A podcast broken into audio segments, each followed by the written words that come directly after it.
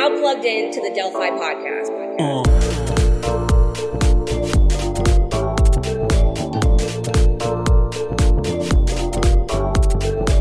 What's up, guys? Welcome back to the Delphi podcast. I'm Tom Shaughnessy, and I help lead Delphi Ventures, as well as host some of the most in the weeds and thought provoking guests across crypto, spanning layer ones to DeFi, NFTs, and beyond. The goal is to have fun, but also to dive deep and offer foundational episodes on projects and founders. Also, check out our research on Delphi Digital or miss out on the most compelling research there is. It's up to you. As a reminder, Nothing said on this podcast is a solicitation to buy or sell any security or token or to make any financial decisions. Delphi Ventures may hold tokens mentioned, so check out our transparency page in the show notes for more info. With that, let's dive in. See you guys on the other side. Before we jump in, we'd like to thank our sponsors for making this episode possible. Kava is a cross chain DeFi platform that gives you the ability to earn more by connecting the world's largest cryptocurrencies, ecosystems, and financial applications in one safe and seamless integration. We're excited for the upcoming launch of the Swap protocol, a cross chain AMM liquidity hub bridging DeFi, blockchains, and financial services to swap the world's largest assets and maximize yields across your entire portfolio. Swap will join the Kava protocol and Hard protocol as the next application built on the Kava platform. Celo is a mobile first platform that makes financial dApps and crypto payments accessible to anyone with a mobile phone, providing the opportunity to positively impact the users of 6 billion smartphones in circulation today. Celo's eco friendly proof of stake consensus mechanism and ultra mobile light client makes up to 17,000 times faster than other blockchains and accessible to mobile phone users around the world. Visit Celo.org to learn more.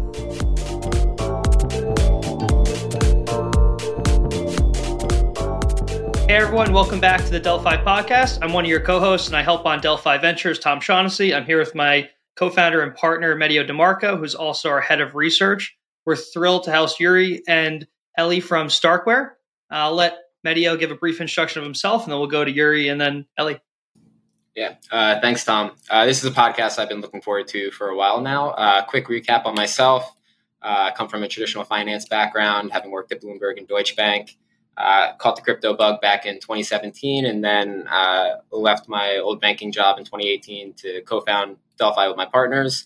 Uh, and it's been a wild ride ever since. Love it. Uri, you're up. Uh, so um, I've been an entrepreneur for the past 20 some years. Um, have known Eli for uh, longer than most of you guys have been around. Um, and uh, late 2017, Eli said, let's do this. And so here we are. I love that. Eli, what about yourself? Okay, so I've been uh, doing research on the kind of technology that we ended up uh, using since uh, roughly 2001. Uh, first uh, within academic circles, and then uh, started moving more towards blockchain. Um, I caught the blockchain bug in 2013. Um, was a founding scientist of Zcash around 2015, and um, this technology um, Starks that we're using in Starkware. We we developed it uh, shortly after, and uh, that's the basis for our company. I like that. It would be helpful for the listeners who aren't up to speed on Starkware, I guess, for a quick or a brief introduction before we dig into the nitty gritty. Not sure who wants to take that one, but would love a quick elevator pitch to get people up to speed a bit. I, I can I can take that. So um, you can think of the blockchain as this uh, computer that everyone wants to use and it runs at a pretty slow speed. So, like, think of the early computers of the 80s or something. Everyone wants to use it. So, it gets congested, and getting it to run your transaction is very costly. Uh, what we do is uh, speed up this computer. That's when we're thinking of it. And the way we speed it up is that we, instead of asking it to run your transactions, you know, uh, mint your favorite NFT, do your latest uh, trade on some automatic market maker. Instead of asking this very slow computer to do that, we are asking the slow computer to verify one of our proofs, one of our Stark proofs. And the magic of the technology is that this proof is exponentially smaller than the amount of computation that it asserts to. So basically, we now have this very slow computer that everyone loves verifying a proof that attests to tens of thousands or hundreds of thousands of transactions with the same level of security. And that's how we speed up the blockchain. It's a great overview. It it sounds so simple, right? Like you make it sound like it's it makes so much sense, but the work and the math and the developer activity that has to go into making something like this work is extreme. Can you guys give us a brief introduction on how long you've been working at this and and just how complex the math and the code is behind this?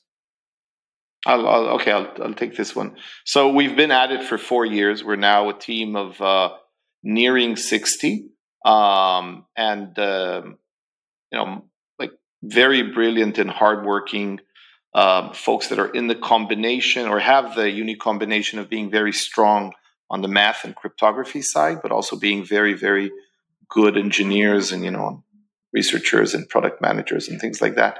So uh, four years, a team that grew up to uh, 60. There's uh, a very, very deep technological stack behind it, but um, part of the the achievement that that uh, our team has reached is that all of that is now sort of abstracted away through an interface that is very easy to use and program in and uh, you know deploy on.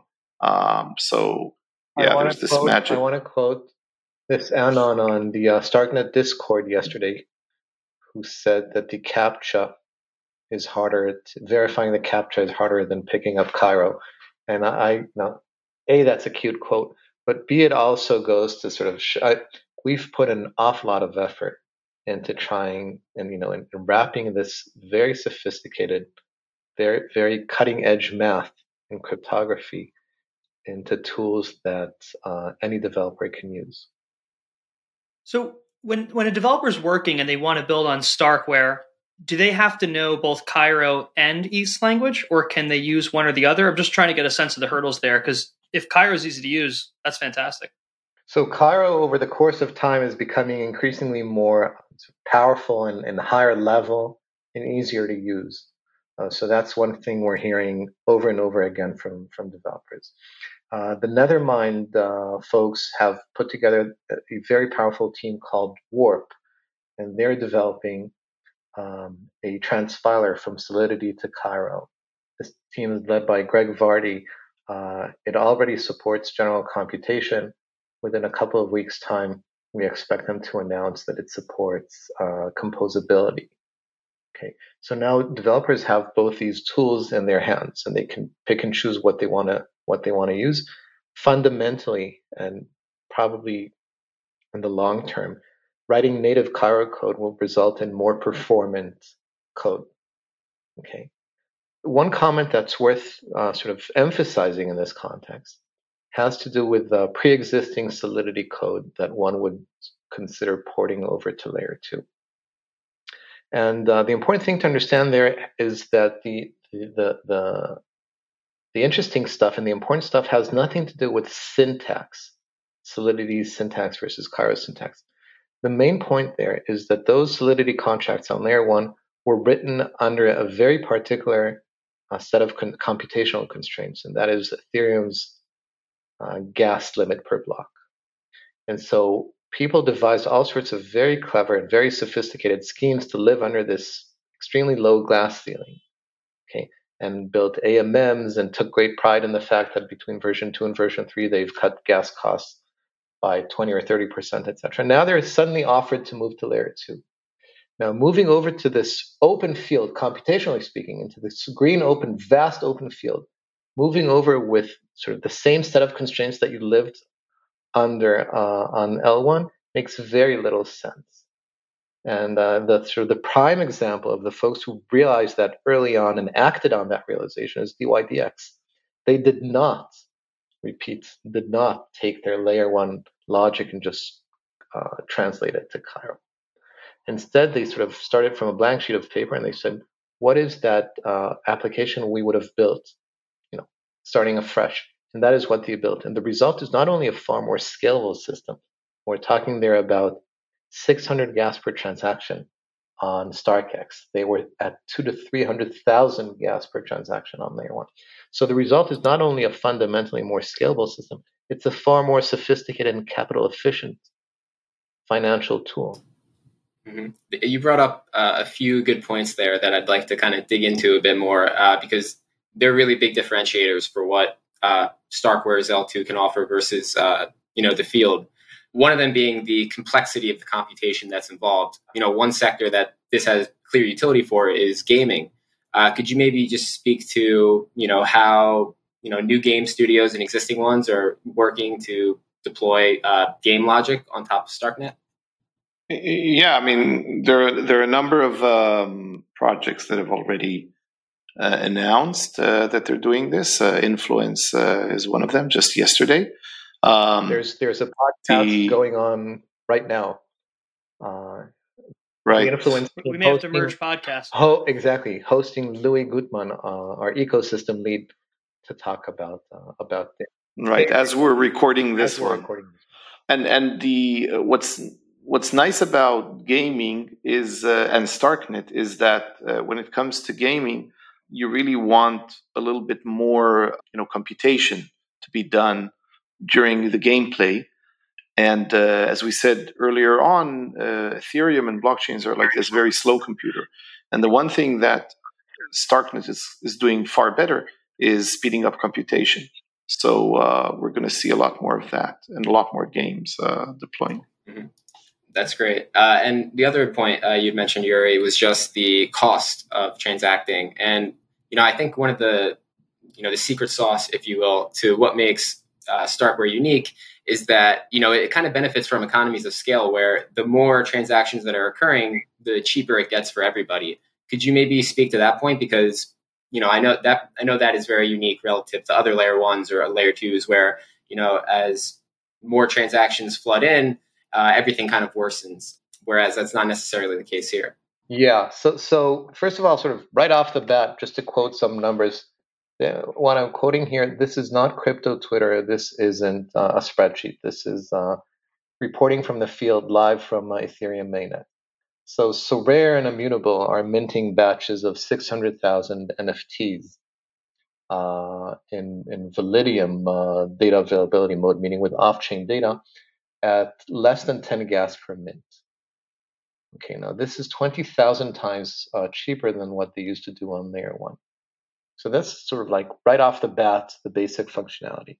Now, what we are seeing, the, the media, the, the, the, the, exactly to your point, there are fundamental economies of scale that follow directly from the uh, uh, basic capabilities of the tooling that we've uh, developed. Uh, first and foremost, here is Cairo, uh, our Turing complete uh, programming language. And uh, this allows for a service we call Sharp, which is shared prover. And Sharp is now in production serving the same instance is now serving uh, uh, Immutable and Sorare and DeversiFi and Starknet itself. And uh, we hope to bring DYDX on board soon. This we, we intend to actually put forward a proposal to the DYDX community uh, to, to, to, to motivate this. Sharp basically says the following because you end up essentially irrespective, because it's logarithmically uh, uh, uh, cheaper to exponentially, exponentially cheaper to verify a proof compared to the sort of the computation that you're proving off chain, you have a very strong incentive to create uh, very sizable proofs for, for, for huge computations. So your proof, instead of attesting for Tom's application with his transactions and for Eli's applications with his transaction, what you could do is in fact create a single proof that attests to both or to any number of applications. Disparate applications, they have no need to synchronize amongst them. They have completely independent logic, etc. Now, all these proofs are now bundled into a single proof. All these applications are bundled into a single proof, and this one proof is now verified in one go on chain. And so immutable, Sorare, diversified today are splitting their gas costs on layer one. What does this mean? This means that if Medio is coming in with his new game and he has like 20 users a day, okay, from day one, from the very first uh, uh, proof that is generated to, to uh, scale his application, he's already writing on the marginal cost of the entire Cairo ecosystem, okay? And that's a very powerful network effect. Absolutely. You know, funny enough, uh, when we started Delphi back in 2018, one of the first reports we did was on zero knowledge proofs, and uh, you know, Starkware was one of the projects we focused on. And uh, one of the aspects we covered in there was just that you know we don't have to get into the you know the deep technicals of everything uh, and all the different uh, flavors out there uh, that zero knowledge proofs, you know, manifest themselves in. But a Stark proof is the biggest one of, of the field, and you know that that that being used to batch, you know, a few transactions doesn't make much sense. But to your point about you know you know uh, the proof size growing logarithmically as you you know pack in more and more transactions, exactly. uh, when you yeah when you're batching and trying to compress an entire off-chain ecosystem uh, that's where it really shines, and, that, and that's power. Uh, it's a really powerful thing to offer because, um, again, it, it is unique. And and users at the end of the day, the only thing they care about, the only thing they should care about, is the amortized gas per transaction, because you know that's what they're going to incur on a personal level. Absolutely, guys. Just to to Medio's point there, like, what is the implementation speed for onboarding DApps new users? Like, you know, getting a DYDX involved. You said that they kind of went back and wrote their new code what exactly does that look like time wise? So, so let's let's uh, pick on Sorare for example. Sorare went from uh, sort of you know from we went from Handshake to Ethereum mainnet in uh, less than two months. One and a half engineers from Sorare. Now we keep saying this to Pierre at Sorare that that's one very powerful engineer, but you know that's one engineer. So that's uh, sort of in terms of StarkEx. StarkEx now has an open access playground. Anyone can interact with extensive documentation. Uh, and so onboarding now is, I think, is a very straightforward thing. On the StarkNet front, we're seeing things that frankly blow our minds, right? I, I uh, and I'll and you know, I keep tweeting about it because the, the most exciting thing for me is that people are doing things that we never imagined and uh, and there the permissionlessness of it is just just shines in, in its all, all its beauty. So so this very talented guy with a brilliant handle, Guilty Gyoza, you know, started proving all sorts of physics simulations over StarkNet. You know, and I think he, I, I think a, literally a couple of weeks ago, I don't think he knew Cairo. Okay, now Sean Han uh, tweeted out t- today that his StarkNet JS framework know, has 100 downloads and three contributors, and he didn't know Cairo two weeks ago. So the whole thing is happening super fast. I mean, it's it's like it's literally unfolding in front of our eyes right now. Those uh, uh, tweets from Guilty Gyoza, those are uh, really interesting. They they came up on my feed as well. Truly, just fascinating stuff. And the speed at which these people are, um, you know, learning Cairo and uh, you know starting to deploy, I think that's something that's really surprised myself over this past year. Uh, if you rewind to Q4 of last year, uh, you know, you had optimistic rollups in one corner, you had zk rollups in another corner, and you know both had their strengths and weaknesses. Uh, you know, you can make a good argument that zk rollups were, you know, a, a better long-term solution for a variety of reasons, but near-term might might have some trouble getting traction just uh, being, you know, they were expected to be more difficult to build on and migrate over from uh, Ethereum layer one. But, you know, fast forward to where we are right now, you know, the optimistic rollups haven't really, um, you know, they were supposed to have an easier uh, path to, you know, gaining adoption, building on, and that hasn't, they haven't really run away in that regard either. While at the same time, you know, Stark Starkware already has, right? You look at DYDX and the the transaction volume they're processing. So moving forward, you know, I'd be uh, curious to get your thoughts. You know, how do you see what you're building stacking up, not just to optimistic rollups, but also other layer ones as well that could offer, you know, strong uh, scalability uh, and benefits as such. Um, I want to say, first of all, uh, you know, um, I have a lot of respect for the um, optimistic rollups for Optimism and Arbitrum. I think they're doing a terrific uh, job. But the inherent theoretical limitations of, of the optimistic rollup technology are such that um, um, you know it reaches more you know lower scale than what you can get with uh, with an uh, with a with a zk rollup. It's it's you know I'm sorry, but that's you know the math. And um, what we see playing out is exactly this thing.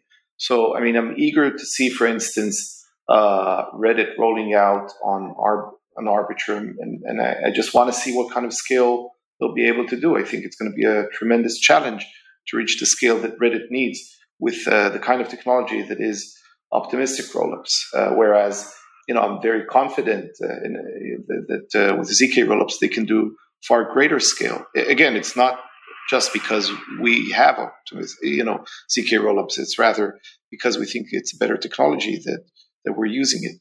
Now, to your question of, of just looking ahead and where we're heading at, we know that this technology, because it delivers both a scale, sorry, delivers integrity, which is vastly needed in our world, and it delivers it at tremendous scale, and um, it can also give you privacy um, through the ZK aspect is something that the world needs. And it needs it not just in blockchains, it needs it all around. It needs it within the context of citizens versus their governments and uh, with respect to you know the way we deal with our own data. We need to be the source of uh, truth. We need to own it back again and not have these big, you know, uh, data guzzling corporations that are holding all of our data and profiting from it.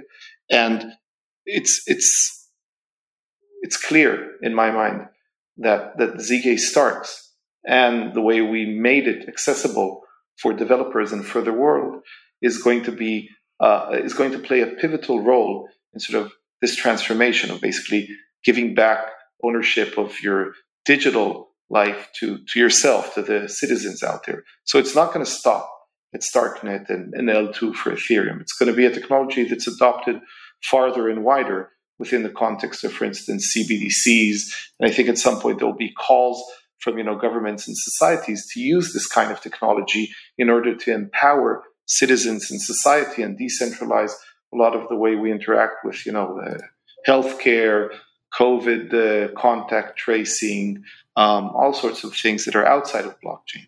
Absolutely, um, and I think that's an important point to stress. You know, the scalability that Starkware offers. It's it's more than just DeFi NFTs. There's so many applications that you know haven't even emerged yet that uh, can benefit from it. One, uh, you know, when you when you mentioned the word integrity, one synonym that came to mind uh, was validity, and I think that's also something that is a strength of what you guys have built. Um, you use validity proofs, right? When uh, that proof gets posted on the L1 and it's you know it's good to go right away. There is no uh, you know uh, game period where you have to you know challenge uh, potential frauds you know it's just it's correct. Uh, and that is kind of like the magic math behind how zkps work. Um, and it has its benefits right? You know if you're on a zk rollup uh, on starkware you know there isn't that seven day wait period that uh, uh, systems built using fraud proofs kind of have to deal with. And and from a ux perspective uh, it can be really smooth Yes. By the way, it's not only UX, right? There's it's interesting to see how the whole blockchain space and, it, and it, you know I, I understand the motivation. It's early on, it's a nascent ecosystem, but all sorts of considerations that you know uh, in the real world and, and on Wall on Wall Street would have been like an immediate sort of end of discussion. You know, in the context of blockchain discussions, we're sort of kicking the can and saying, well, you know, the one week uh, uh, withdrawal uh, period um, and the capital efficiency that that sort of uh, implications of that uh, delay, we're just going to sort of ignore that for now. It you know in steady state it cannot be ignored, meaning someone has to pay for that, and uh, it ends up in some way or another being the end user. I think the community building aspect you guys mentioned is important. Like you know, Yuri, you mentioned earlier that you're seeing kind of unforeseen use cases, but it's not just relying on you guys building this out, right? I mean, for disclosure, we're investors in Immutable and DYDX, but I mean, Immutable is built on Starkware and they have Gods Unchained, they have Guild of Guardians, and I mean, they're essentially operating. Of. Uh, they essentially built an operator layer on top, which allows kind of developers core access and it makes it much easier to onboard. How do you think about other platforms or projects building on you, which is greatly and kind of increases your kind of target market here? So yeah, I I think that's a super important thing in terms of, of making this uh, technology broadly used. And, and, sort of share the story, the experience we had with TikTok a few weeks ago. They reached out and they said we want to mint our you know our first NFTs, and uh, well we have tw- 12 days to go was uh, what they said, and we put them in touch with a remarkable team at Immutable and um, and they got working. And um, you know, the first uh, TikTok NFT was auctioned off for about hundred thousand uh, dollars a couple of days ago. So, you know, so immutable, I think, is one example of sort of a very powerful sort of extension of the capabilities and value of, of, uh, of this uh, software stack. I should also mention in this context, not only the people building on top of our software stack, but in fact building with us this software stack. And specifically in the context of StarkNet, um, this is an ecosystem. And so there are two full node efforts going on for StarkNet full nodes. One is the powerful Erigon team uh, who are building Fermion, and there's the uh, Equilibrium team building another full node. We mentioned the Warp team at Nethermind. Nethermind are also uh, developing a block explorer for StarkNet. Uh, there are multiple teams ramping up their uh, code auditing capabilities to be able to audit Cairo code. Um, f- the Figment team, who are uh, going to be providing API services. So, you know, there's a whole eco. It it, it does indeed take a village, and uh, and we're happy to be part of that village. No, that's that's phenomenal. Is is it kind of surreal for you guys to see TikTok like a one of the most addicting and well-known platforms using you guys? Like, did you envision that when you guys got started to have this level of uptake right now? No, but uh, it's it's uh, concretely very helpful because my kids finally they don't understand what we're doing, but they finally have some respect for uh, right because TikTok is using it. So yeah, no, it's now they it's interesting to see. What um just zooming out on the adoption spectrum, what would give you guys a level of accomplishment one year from today looking at Starkware's uptake? Like what do you want to see ported over? What do you want to see built? Or is it more of a question of, you know, let's find out? I think uh, uh, first of all, it's definitely let's find out. I think that the things that a year from now we'll see as being very successful on StarkNet are things that uh, we can't really predict, and that's the fun of it. Uh, the one metric we're most interested is is basically volume of uh, of computation. Uh, we're already tracking it. You know, the amount of computation that our systems can support, the latency, the amount of usage of proving. That's really our core metric that we're tracking. We're already very happy to see. You know, our effective TPS as we're speaking now is far higher than Bitcoin and Ethereum's right now, and it's taking just a, a very tiny fraction of Ethereum's bandwidth in terms of gas, and it's going to grow um, by a few orders of magnitude. So this is the thing we're looking at and tracking. Absolutely, and there's a uh, you know thing on the horizon that's going to make it even cheaper uh, outside of what you guys yourselves are building, uh, and that comes down to um, you know the data itself, uh, hosting it off chain, hosting it on chain.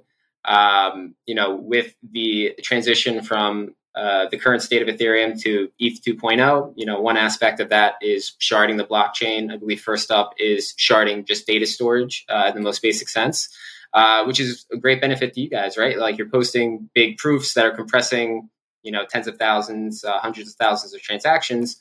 Um, and now there's more on-chain space, uh, you know, to, to post that to. you know, how are you guys thinking about data availability, sharding, and also you know this might be a good way to a good time to transition into the difference between uh, true zk rollup and uh.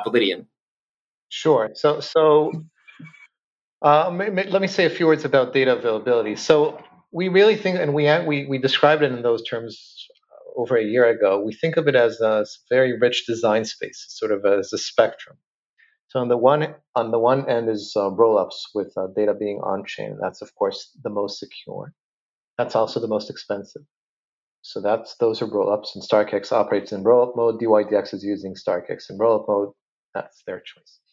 StarkEx also comes in Validium mode, where data is stored off chain, and a, a, a set of validators sign per batch that they have the data off chain that maps to the current commitment of the of the new state of the system. And absent those signatures, that batch cannot be set as uh, valid on chain. Okay, so uh, that is Validium. What was interesting to see with the uh, folks who are using Validium, and these are at the moment are rare and immutable and diversify, is that um, they, I think, were deliberating up to the very last moment whether they want to run in Validium mode or in rollup mode. And uh, to us, that's an indication that there's, you know, aside from the sort of the, the, the pontifications on crypto Twitter on on what is the true cause and what isn't the true cause and all that stuff, there's the real world and real considerations and users and costs and uh, and, and those trade-offs. And those deliberations are real.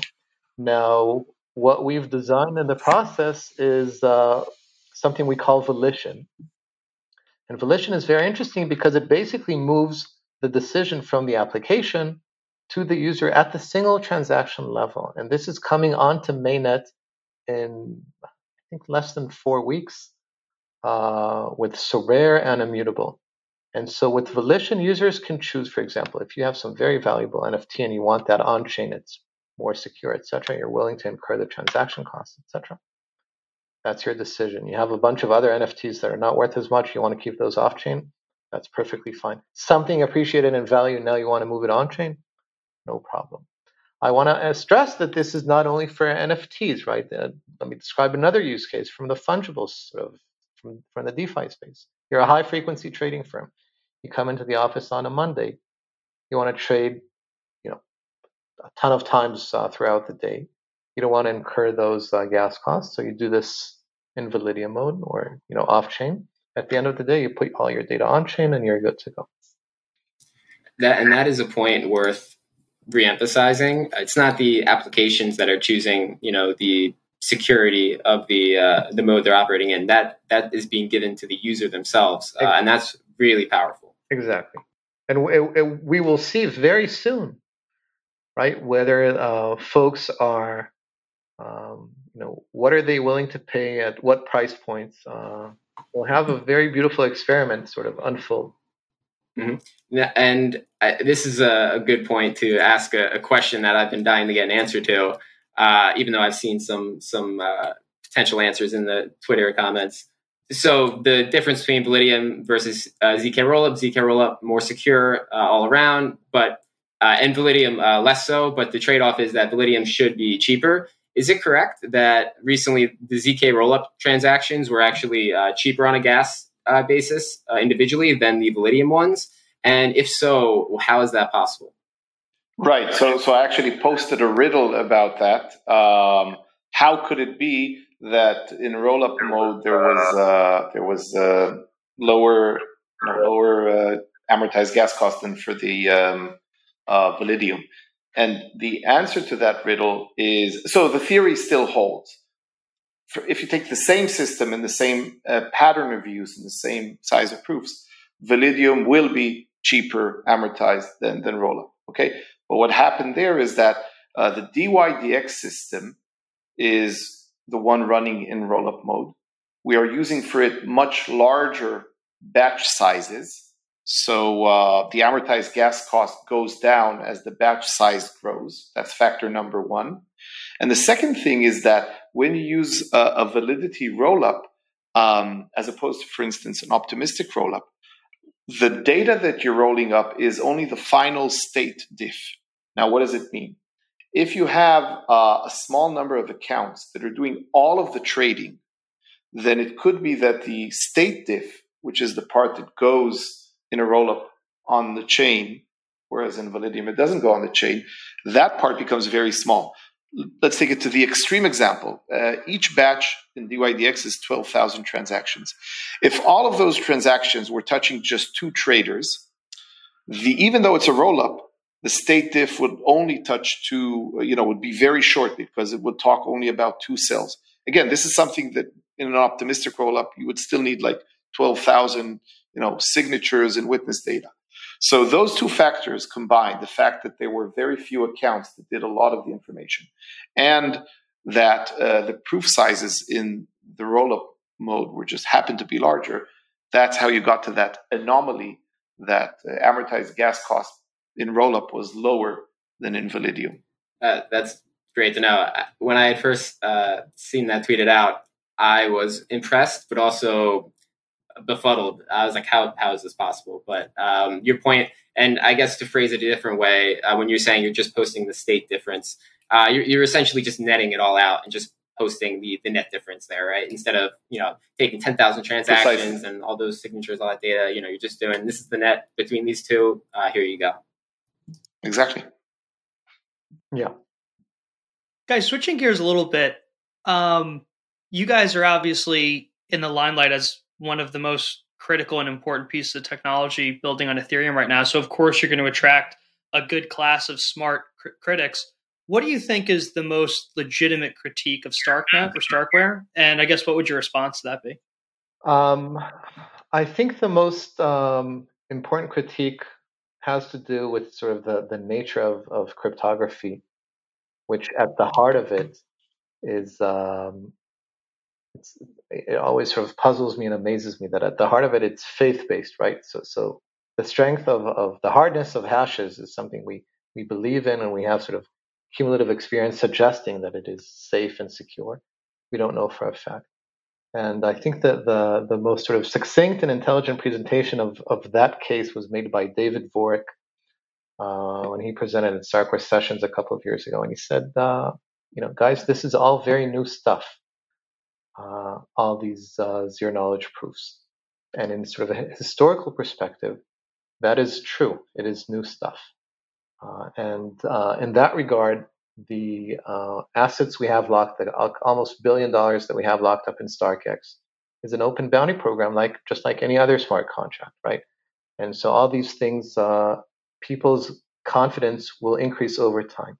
What's important to appreciate in the context of our cryptography is that, and Eli is a far better and more eloquent uh, uh, explainer of that, is that we rely, in fact, on far leaner and far more battle hardened uh, assumptions than uh, the other uh, zero knowledge proof systems that uh, folks are trying to sort of uh, develop these days. Eddie, do you, do you want to sort of? I, I want to also um, try to answer this question. I want to say yes, there's a lot of uh, critique and good good criticisms, and um, I mean we we like that. We and we take them very seriously and we try to address them. So like one thing that was that was said about our technology is first of all you, you know you need to be starkware in order to build or understand this technology. And um, we we listen to that. So you know cairo starknet they are answers to this very valid criticism another thing that was leveled at us again has a lot of strength is that um, you know like only starkware is like you're this uh, proprietary corporation and uh, you know how are the masses going to use it and again, Starknet is exactly a reaction to this. And just to make it very clear, Starknet will be uh, decentralized and uh, anyone will be able to run provers and sequencers later, uh, you know, like let's say within nominally one year from today or even less. Uh, and this is again responding to this very valid criticism of, uh, you know, we can't have it that you guys are the only ones uh, running it. Um, and, and of course, there's the very valid criticism as to how do you know that the um, you know that the stack is is uh, you know sound from a cryptographic and uh, code wise uh, point of view, and that's a very valid concern. So, in addition to the more standard things such as doing uh, code audits and training people to be auditors for the new programming language of Cairo, which is something that we're proudly doing with, with several teams. We did another thing that I, I hope other uh, you know authors of cryptographic protocols would do, which is we went through a very serious auditing of the math. We proved via uh, proof assistance uh, that Cairo and its set of constraints is actually sound. That's actually a topic that you know there's a white paper on that, and we'll discuss it on our next Stark at Home, uh, which we're right now advertising. So we're going these extra steps to address also the validity and soundness of our tech stack. That's that's great color, and, and this is a conversation I've had uh, as well, uh, talking about you know the Starkware stack and all the different pieces. The prover component in its current state, you know, there, I believe there is just one entity generating the proof and posting that on chain. In the future, that's going to move towards decentralization, which which will be uh, great. Um, and then you know that's a point that gets brought up uh, by you know the other side, and my response is always yes, that part you know isn't in the ideal state yet. It's going to get better. But at the same time, if you look at all the other benefits you get, right, it's still a net positive all around, right? It's not custodial. It's uh, got the base layer security. It's it's orders of magnitude more scalable. You know these attributes you know make the current you know trade offs that have that have been made and and very reasonably so worth it. And then yeah, the shift towards decentralizing Starknet in all its different forms uh, will will be uh, you know something I'll eagerly, eagerly watch on that front. Yeah, regarding the provers, I just want to say we open sourced already one prover uh, within ethSTARK. We strongly support all of the other efforts that others are doing, you know, to working towards uh, writing Starks. There's the Winterfell project under Facebook Novi, led by Bobbin. The the Mir protocol folks are also working on on various components. They just published a beautiful implementation of uh, this very new result that we have of ECFFT, elliptic curve FFT. Um, the Hermes team are you know um, building and, and, starting to work on on things that are related to Starks like FRI and so on. We strongly support that, and we will also release uh, more code, including provers, for folks to use. When do you guys think? I mean, building on Medio's point there about, and your guys' points on how battle tested this will be. Eventually, people will get to a point where the developers view you guys as AWS, right? They come to use your product suite, they build out an application, and it's built on Starkware. So nobody really thinks about it. It's just the industry standard. When do you think you guys will get to a point where people don't really care about the code anymore? They don't care about the math. They're just here to build. I prefer Ethereum, by the way, to AWS. So just like I mean, Ethereum, you know, how do you know that Solidity and the EVM and everything is sound, right? At some point, you you know you you reach a level of comfort. Um, I think we're pretty much there. Yeah, I mean, I think I think we're pretty much there. I mean, we're, we're not being asked too many questions these days about the soundness of, of the core technology, but uh, I don't know. It's going to take a bit more time, maybe. Mm-hmm. You know, every year that passes and more volume accrues, and there's no fundamental bug or problem, I guess, sort of bolsters this uh, position. Absolutely, and you know, we're talking about forward-looking plans here, and of course, in crypto, you know we've we've experienced so many delays, so many setbacks um, in terms of you know scaling plans specifically. Uh, but you know, one thing that stood out to me uh, when I was reading through uh, you know recent posts from you guys is that certain aspects have been ahead of schedule, and that's you know unique. One one such thing was composability. I know that was you know a year ago levied against Starkware as a criticism that you know composability within the ecosystem would be a challenge, and here we are. Uh, you know that should be coming very soon. Uh, you know, and it's already arrived. Could you maybe speak to uh, to that point? Yeah, I mean, we announced the Starknet roadmap in January. By June, we were already on a public testnet with uh, su- supporting general computation in a permissionless manner. Uh, Starknet on testnet today supports composability, has on-chain data, layer one, layer two messaging. Basically, has all the components of a permissionless network, and that's the Starknet Alpha that is coming to uh, uh mainnet in a few weeks' time. Indeed, months ahead of time. I think this sort of goes to, to a couple of things. A, we've spent a good number of years uh, developing a very powerful toolbox, and uh, very talented uh, folks have been developing this toolbox. And so now that it's available to them, uh, they can move very fast. And the other thing is sort of uh, there's a culture at Starkware that that uh, we're proud of. we take our deadlines very seriously. And so, uh, just in terms of ZK rollups, being um, with a permissionless uh, public testnet for months uh, supporting general computation, uh, I believe there's no one else uh, who falls uh, under that category. And, and that's something we take great pride in. One question I had for you guys was in building a community, it's it's a little bit harder when you don't have a token because it's harder for people to conceptualize you know, for me, if I'm building on ETH, hey, I have 10 grand, I have 100 grand, I have a, a clear link, an economic link. For you guys, it's a little bit different because um, projects can build on your tech, and that's basically and and be successful through their own token, and that's their link through on being on fantastic technology. But there is a little bit of a gap there, I think, or maybe I'm just viewing it under a retail or investor lens, and I shouldn't be. What's your take on building a community without having a token? Um, on token, I'd say uh, no comment. And on building a community without a token, um, um, you know, Starknet is going to launch um, in in a month. There's no token on it in a month. We'll, we're optimistic about uh, its uh, adoption based on what we're seeing now. But let's talk again in let's say three months, four months, and see where we're at. Say no more. Uh, so one question I've had, you know, looking at the Starkware ecosystem, it's still very nascent, uh, but you have some core primitives in place. You have DeversiFi uh, for spot liquidity. You have DYDX for perps, mutable NFTs. I guess you know what use case or application do you guys think? You know, this is your pitch to the builders out there listening to this uh, to this podcast. You know, what application do you think Starkware needs? Uh, you know, that would be a game changer for the ecosystem that's missing currently. Uh, so on Starknet itself, I, I think there there's a, a bunch of stuff that folks are actually talking to us about in the context of DeFi. There's a bunch of things that people are trying to do uh, on the gaming front, which I think is just absurdly exciting uh, because unlike, uh, uh, well, maybe I don't know if unlike, but anyway, it's fundamentally different from from uh, the gaming world as we know it, and um, and I, so I think that's very exciting. On the Stark StarkEx front, in a few weeks' time, we're bringing DeFi pooling to market, and I think that's a very very very interesting use case and I expect other uh, applications uh, out other than Stellar uh, who are bringing this to market, Stellar Network.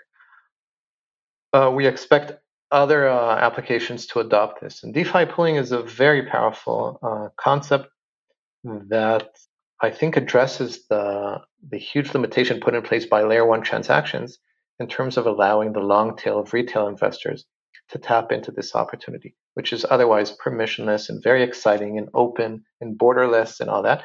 And yet it has these crazy layer one transactions, which are basically limiting this market to uh, the quote unquote whales. So, what is DeFi pooling? DeFi pooling allows users to exist on layer two. DeFi remains on layer one, where it was sort of born and where a lot of exciting stuff is still being built.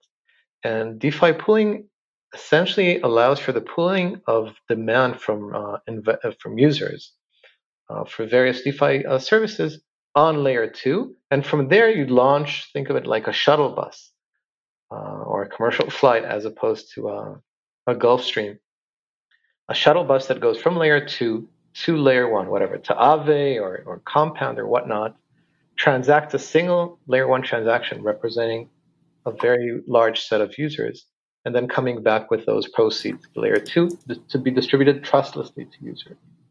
Now, this this is a, a, a, very exciting because it basically shields users from layer one uh, transactions. And would that have privacy benefits as well for those individuals, or is that you know that, not really part of the feature set? I, that's that's an interesting point, right? That that um, in this regard, uh, people would have greater privacy than they would have on layer one. So it's not privacy from, say, the operator of the DeFi pooling service, but uh, unlike uh, your transactions today on layer on layer one, uh, these would not be documented there, right? There would be a single whatever, ten thousand or a hundred thousand dollar uh, transaction going to Aave representing who knows 500 users, uh, and they've pulled their demand on uh, on layer two. Guys, switching gears a little bit, um, just curious, do you guys have any interest in attracting the traditional gaming franchises, the Call of Duties of the world, to something like Starkware? Or are you kind of more interested in like the new creative kind of crypto native games being built? Yes, very much so. Very, very, very interested. Is there any blocker to attracting traditional? I, I guess it's more educational than it is tech or an onboarding at that point, right? Conservatism on their behalf, and also I think. Um, no, uh, uh, the, the, we spoke with quite a few of these, uh, you know, traditional uh, electronic gaming companies, and uh, among those who have expressed interest and appreciation for blockchain, there's also this uh, issue of, you know, regulatory and compliance that makes some of them uneasy and worried and slow to move. Um, but from our point of view, we, we have the scale and capacity to service them. So we'd very much like to do that. I, I, I want to point out that in addition to that, I think there's, you know, these franchises are extremely profitable franchises and these are sort of massive cash cows. Now, bringing this to the blockchain space means going from an, a closed economy, a game economy, to an open economy. Now, how that affects uh, the distribution of wealth in the game user demand, etc. I don't think that's 100% clear to these uh, uh, game studios. So you see all sorts of stuff like doing these on a private blockchain, which is essentially a closed ecosystem right? that sort of completely defeats the purpose.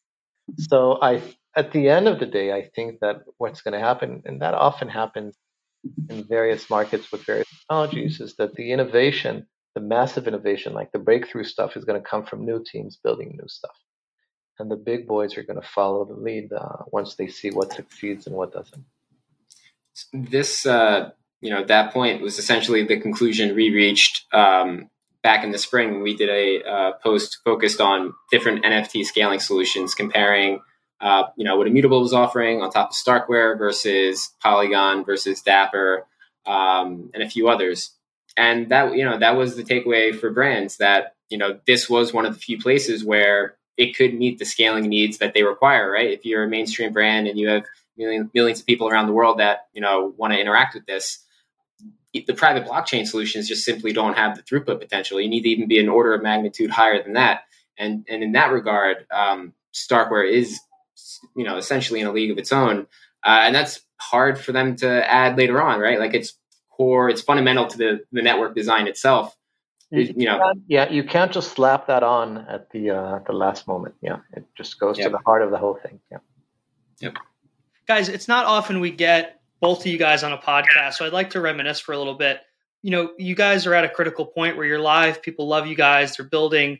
Just to think back over your journey, I guess I guess what were the biggest learnings or hurdles each of you had in this process, right? Like what advice could you give a founder building something as complex as you guys as, an, as and as impactful?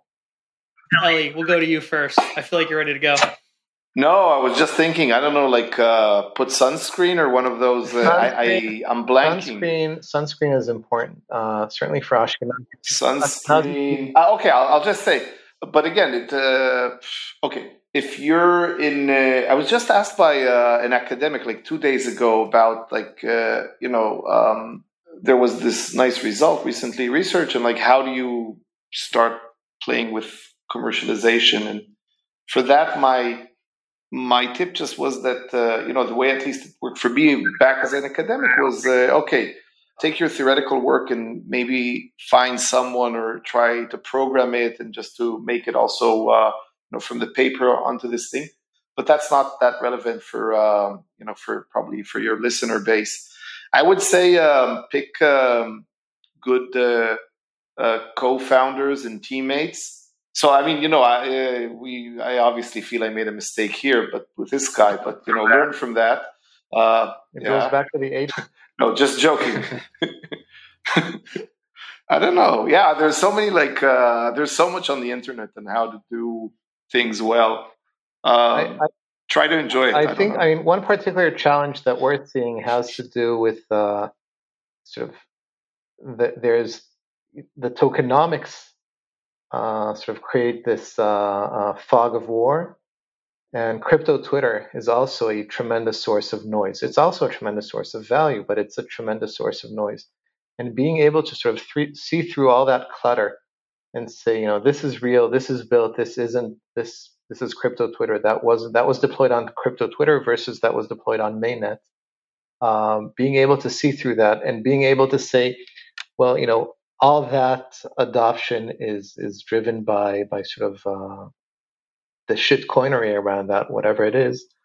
That's important, and it's not easy at times because uh, you know it takes time for the dust to settle. So I think being slightly older and uh, knowing one another, going back to sort of our formative years, this goes, you know, this relates to a bunch of us at Starkware. It helps to sort of uh, manage all that uh, that that signal I want to add another. I want to add another tip that I think is especially important to founders in the um, in the crypto world. So we're, we're, we're, we meet a lot of teams where the story is something like this: they had a really good idea, and they were you know three um, young buddies from whatever college or somewhere, and and and you know, and then they started working on it, and they're really happy being these three buddies uh, that know each other. And then suddenly it just succeeds, so it's ballistic and this sort of scaling is, uh, you know, building like a robust uh, team with planning ahead and people with experience, uh, managerial experience, and so on.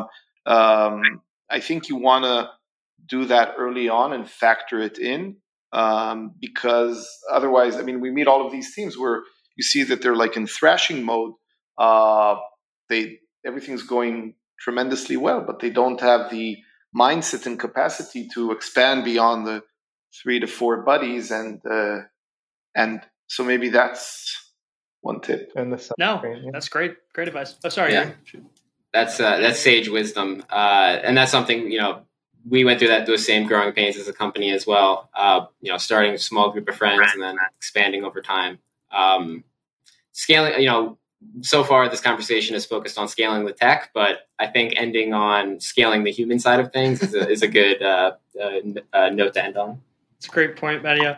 Uh, Uri, Eli, it's been incredible to have you guys on. We're obviously huge fans of Starkware and everything you guys are building, and uh, just shout out for all the hard work you guys have done is there any way that, um, or, what's the best way for uh, people to get involved with Starkware? And I guess who are you looking for? Maybe maybe developers, projects. Where should they go? Who should they talk to? Sure. So I, I would sort of uh, split it across uh, sort of you know if you're mostly a reader, uh, Starkware Ltd on Twitter uh, to read what we're up to. If you're a writer, uh, namely a coder, and you want to build, go to our Starknet Discord uh, the link can be found on the uh, Starkware uh, Twitter handle, on my Twitter handle. Um, so uh, those, I think, are the two sort of uh, focal points for information and interest and meeting other, you know, like-minded people, building teams, and all that. I love that. Uri, Eli, thanks so much. Medio, our head of research, thank you so much for coming on too, guys. We'll thank you for having us. Thanks, Tom. Thanks, Medio.